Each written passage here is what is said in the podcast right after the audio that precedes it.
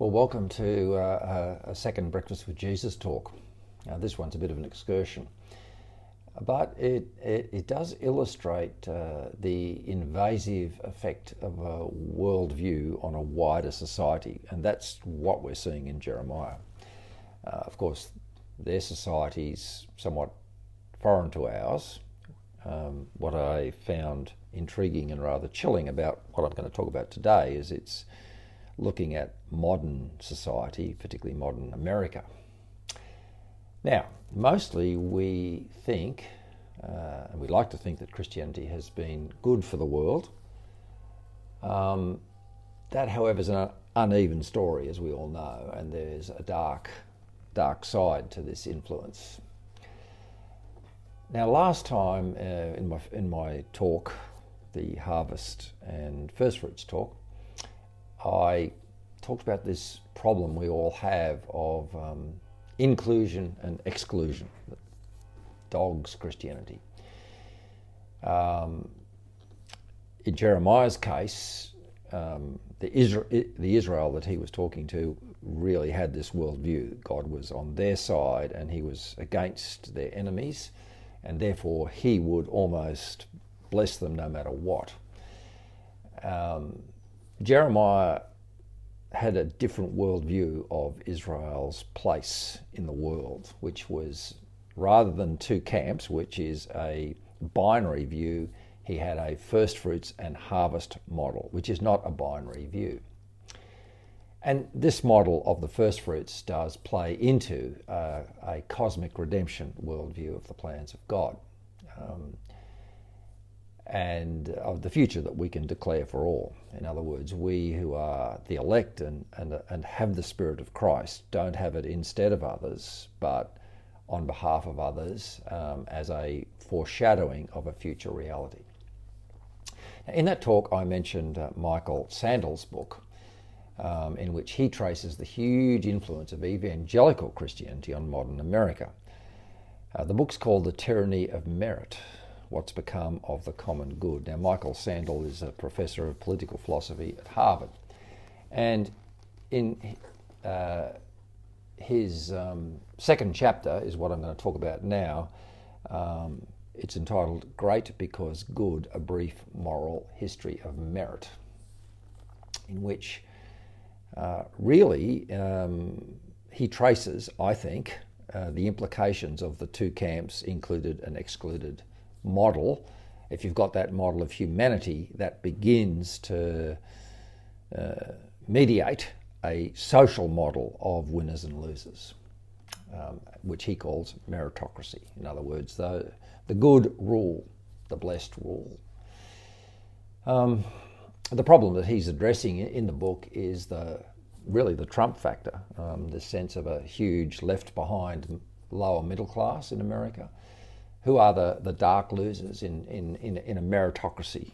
Um, and in America, it's, it's most evidently seen in the healthcare system where there isn't a safety net, and he talks at some length about that. But what he says is that this, that the modern economics of America is very much framed by its religious heritage.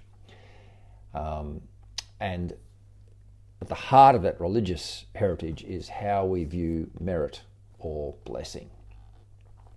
Now, the two camps view, which is there are winners and there are losers, um, as he said, becomes the basis for a social, has become in America the basis for a social vision. It, it might now appear to be secular, but it's still, quote unquote, religious. And the um, within this view, the, the sort of operating difference between winners and losers is, is the mechanism of blessing. And winners get blessed because they deserve their wins, and losers deserve their loss. So it's a, it's a cause and effect view of the world, it's a meritocracy.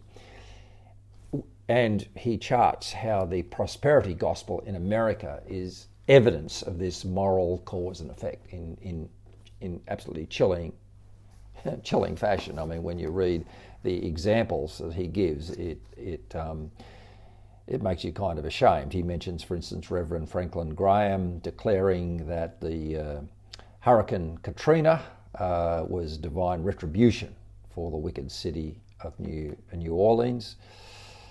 Um, when an earthquake claimed more than 200,000 lives in uh, Haiti in 2009, the televangelist Pat Robertson attributed the disaster to a pact that Haitian, Haitian slaves allegedly made um, with the devil uh, when they rebelled against France in 1804. You know, very much moral cause and effect has led to social disasters. Um, so, um, Sandel is not claiming this is the only religious view um, of the world, this uh, baked in cause and effect uh, view of those who are good or faithful get blessed, those who are not get cursed, they're the losers. Um, he sees an alternative in, in the Bible itself, in the book of Job, um, which he calls a humble view of life that's more cosmic and accepts that, yes, there are winners and losers, but it's not directly attributable to your moral compass or achievement. I mean, the rain falls in the desert. Uh, um, and in Job's case, um, it was his comforters who had that cause and effect view. So it's not that he's suggesting that there's something inherently wrong with a religious view, it's a particular religious view that he's critiquing. Now, um, the story, uh, as, as he tells it, um, really crystallizes, it begins with Augustine for sure, but crystallizes around Luther, um, who said that grace um, means we cannot work our way to heaven. So, so, so when Luther established that, that looks like it's um, going to really wipe out any meritocracy. Uh, what this led to for Calvin and Luther was election. In other words, why do I believe and therefore get saved? Well, I believe and I get saved because I'm elected or predestined. Now, um, this led to psychological terror, as Sandel said. Um, it's an extremely precarious view. Um, his, his, his sentence is the Calvinist doctrine of predestination created unbearable suspense, and it's not hard to see why. The question becomes how do I know that I'm in God's elect? Um, and this question uh, has tormented many people, including people that I know. Um, a somewhat answer became good works for Calvin, you know, are a sign of my salvation. Um, and good works are an outworking of my choice of God. Um, and uh, free will, of course, we know has come into the picture as well um, in modern evangelical um, doctrine. In other words, um, yes, God's got his predestination, but he also acknowledges free will and so my free will um, is what really opens the door for His grace. Now, that quickly makes free will or decisions a work as well. You, you just keep sliding back into a kind of a merit, into a kind of, I've got something you haven't got, and there's a reason for it.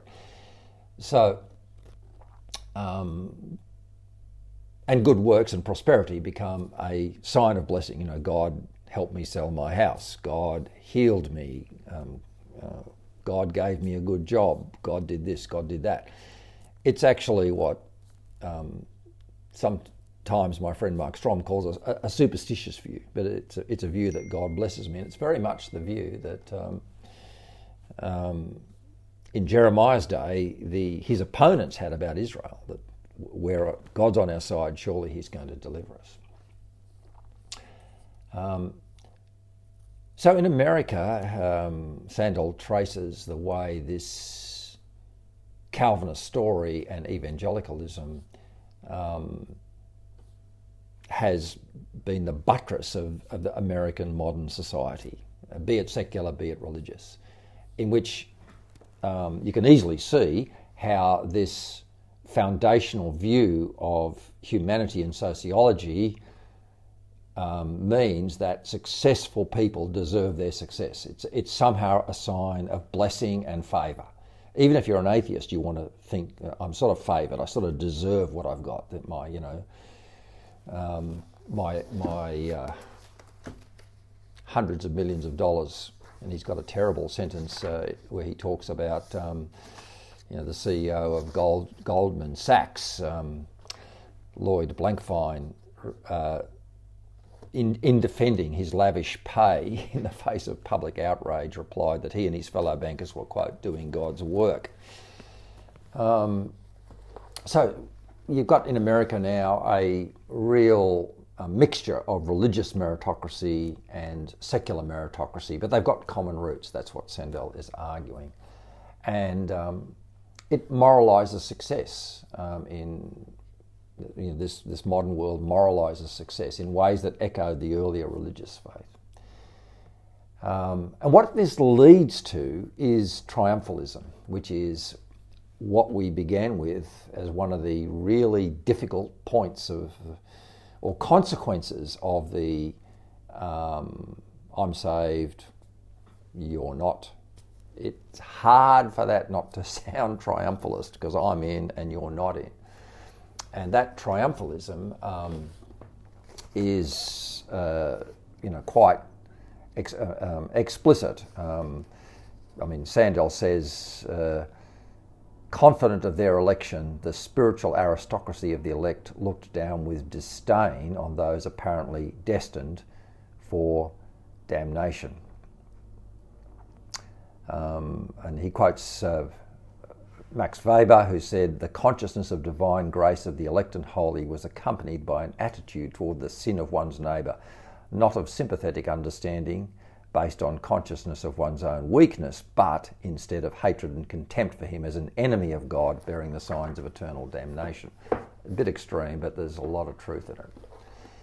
So um, he climaxes with the view of an American historian, uh, Jackson Lears, who really traces the impact of, the, of Protestant evangelicalism um, on, on America. Um, he says it predominates now America, and he talks about an ethos of fortune versus an ethos of mastery. The ethos of fortune is a Job type picture of the world. In other words, accepts dimensions of life that go well beyond human understanding and control and embrace mystery. And it becomes a humble view of life. The cosmos uh, doesn't equally um, give rewards for merit, it's a mixture. Um, the ethic of mastery, however, puts human choice at the centre of spiritual order. And it's hard not to read this and think of the way that really evangelical, modern evangelical um, belief says that against predestination says, well, no, um, God wants to allow our choice to um, actually predominate. And so God respects our choice, and if you make the right choice, you go, you're accepted uh, into into the church and into heaven, and that's that's how you get there. But it's hard not to recognise exactly what um, Jackson Lear says that this is putting human choice at the centre of spiritual order, and then it, this ethos of, of mastery and control emerges. Um, from within evangelical Protestantism, he says, because God's God's behind my choice. Now God will bless me. And he says it creates uh, rocket fuel for meritocracy. People get what they deserve. Um, and the two unfortunate outcomes of getting what they deserve are um, either punishment or hubris. Um, for instance, uh, in terms of punishment, he gives the you know pretty chilling example after the 9/11 uh, terrorist attack um, on the World Trade Center in New York City, Reverend Jerry Falwell, um, interpreted the attack as a divine retribution for America's sins. You know, the abortionists have got to, this is quoting what Falwell said, the abortionists have got to bear some burden for this because God will not be mocked. And when we destroy 40 million little innocent babies, we make God mad. Um, so, this idea of punishment for those who are not on God's side, the flip side of that is hubris for those who are. So it's a kind of a that's a summary of Michael Sandel's um, analysis. Of course, what he wants is something to do with the common good. And let's finish by going back to the idea of the Job and Ecclesiastes view of the world, which I think is a cosmic view and a humble view of reality.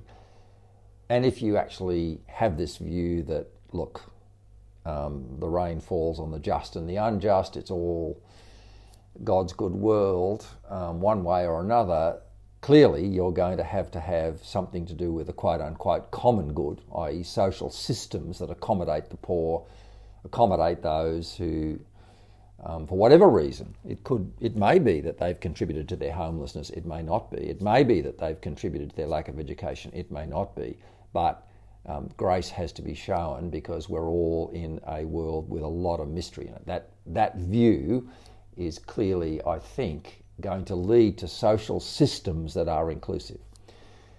Um, I think all of that is um, authenticated by the um, uh, paradigm shift in the first fruits uh, model. Because what the first fruits model does, it doesn't divide the world into two camps. It's, it's, it's actually not an alternative to the binary thinking. It's a paradigm shift it says actually we're all part of the harvest, but some of us are the first fruits. So it's view it's inclusive but still differentiating, and it's differentiating by where we are on the um, growth cycle of the seed, as it were. Um, it, it certainly means that your message and your and the implication of what you believe um, cannot be God. God is on our side, so we're going to win. God's on everyone's side. It's you know God's got a broad, broad purpose, um, and that harvest metaphor is inclusive of all. But the first fruit side of it says it's more about responsibility. You've got whatever you've got, i.e., your gift of the Holy Spirit, your knowledge of the Scriptures, your faith. You've got it on behalf of others and for others. Um, you are there elected for a purpose. Um, and part of that purpose would be to declare the harvest and bring the harvest forward um, into, into the present uh, as much as possible. So it really, I think, uh, the metaphor is implicit in what Sandel said was a wiser view of the world in the Job and Ecclesiastes worldview. The Job and Ecclesiastes worldview, unfortunately, did not come to dominate um, evangelical Protestantism, and the results, uh, the social shockwaves of that, have proved devastating. Uh, so um, I think these meditations make me think about a really important consequence of cosmic redemption. I'll just end with this thought. I mean, worldviews have an impact on the kind of society we build. And Sandel's analysis, I mean, you may not agree with it, but his analysis says this binary worldview is, even if you fight against it, tends to create a winners and losers meritocracy. But there's something in the cosmic redemption model that is for all people. Um, actually, I think it accommodates a view of grace um, fulsome grace um, in a way that the um, saved unsaved model really struggles with. Um, it it also, I think, accommodates res- human responsibility nicely, but the social impact is a society that's for all because God is for all.